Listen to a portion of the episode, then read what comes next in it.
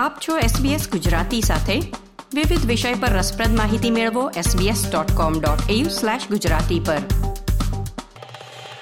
નમસ્કાર, સોમવાર છઠ્ઠી ફેબ્રુઆરી બે હજાર ત્રેવીસના મુખ્ય સમાચાર આપ સાંભળી રહ્યા છો નીતલ દેસાઈ પાસેથી SBS ગુજરાતી પર.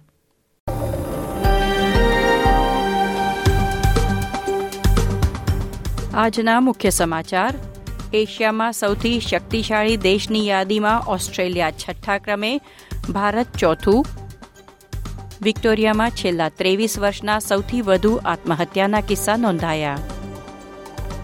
પબ અને ક્લબ્સ પાસેથી રાજકીય દાન મેળવવા પર ન્યૂ સાઉથ વેલ્સમાં પ્રતિબંધ.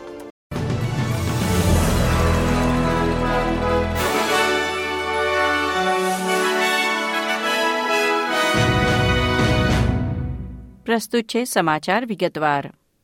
લોઈ ઇન્સ્ટિટ્યૂટના નવા રિપોર્ટ અનુસાર એશિયામાં સૌથી શક્તિશાળી દેશ અમેરિકા છે. લોઈ સંસ્થા દ્વારા છેલ્લા પાંચ વર્ષથી દર વર્ષે એશિયા પાવર ઇન્ડેક્સ બહાર પાડવામાં આવે છે. તે લશ્કરી અને આર્થિક ક્ષમતાઓ, સંરક્ષણ રાજદ્વારી અને સાંસ્કૃતિક પ્રભાવ જેવા એકસો તેત્રીસ સૂચકાંકો સામે છવ્વીસ રાષ્ટ્રોનું મૂલ્યાંકન કરે છે. બે હજાર બાવીસમાં મોટેભાગે કોવિડ નાઇન્ટીન આઇસોલેશનને કારણે ચીનના વૈશ્વિક પ્રભુત્વને અસર પહોંચી છે અને યુનાઇટેડ સ્ટેટ્સ દ્વારા ચીનને આર્થિક રીતે સૌથી શક્તિશાળી દેશ તરીકે વિસ્થાપિત કરવામાં આવ્યું. અમેરિકા પછી બીજા ક્રમે ચીન છે, ત્રીજા સ્થાને જાપાન અને લોઈ ઇન્સ્ટિટ્યૂટના અહેવાલમાં ભારત ચોથા ક્રમે રહ્યું. રિપોર્ટમાં કહેવાયું છે કે ભારતે સમગ્ર એશિયામાં તેના સાંસ્કૃતિક અને રાજદ્વારી પ્રભાવમાં સુધારો કર્યો છે. પરંતુ ભારત સરકારે પ્રાદેશિક વેપાર કરારોથી પીછેહટ કરવાનું ચાલુ રાખ્યું હોવાથી બે હજાર બાવીસમાં તેનો આર્થિક પ્રભાવ ઓછો થયો છે. ઓસ્ટ્રેલિયાના મજબૂત સંરક્ષણ નેટવર્કે તેને એશિયામાં છઠ્ઠું સૌથી શક્તિશાળી રાષ્ટ્ર બનાવ્યું છે. વર્ષ બે હજાર ત્રેવીસ માટે આજે કેન્દ્રીય સંસદની પ્રથમ બેઠક યોજાઈ છે. ઓસ્ટ્રેલિયાના આદિવાસીઓ માટે સંવિધાનમાં સ્થાન, ઊર્જા, મેડિકેર અને મૂડીવાદ વિશેની ચર્ચા સાથે નવા વર્ષમાં સંસદે કામગીરી શરૂ કરી છે.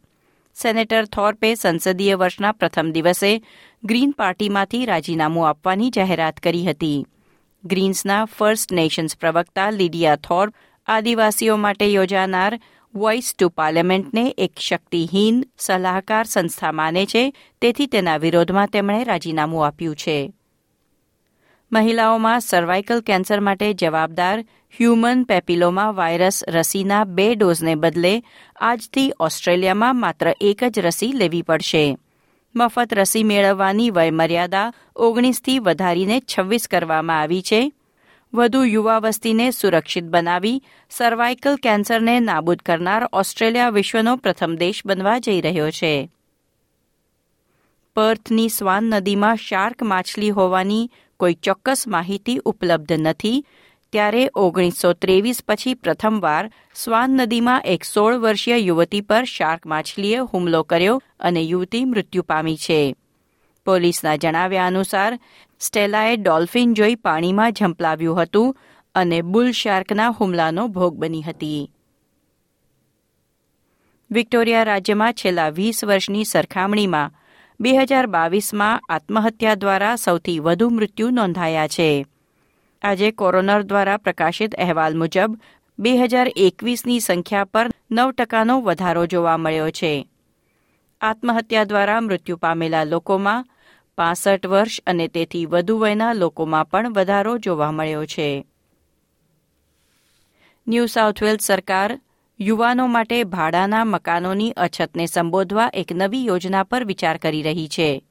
જેમાં નિવૃત્ત, વૃદ્ધ અને એકલા રહેતા લોકોના ઘરમાં ફાજલ રૂમ યુવાનોને ભાડે આપવામાં આવે.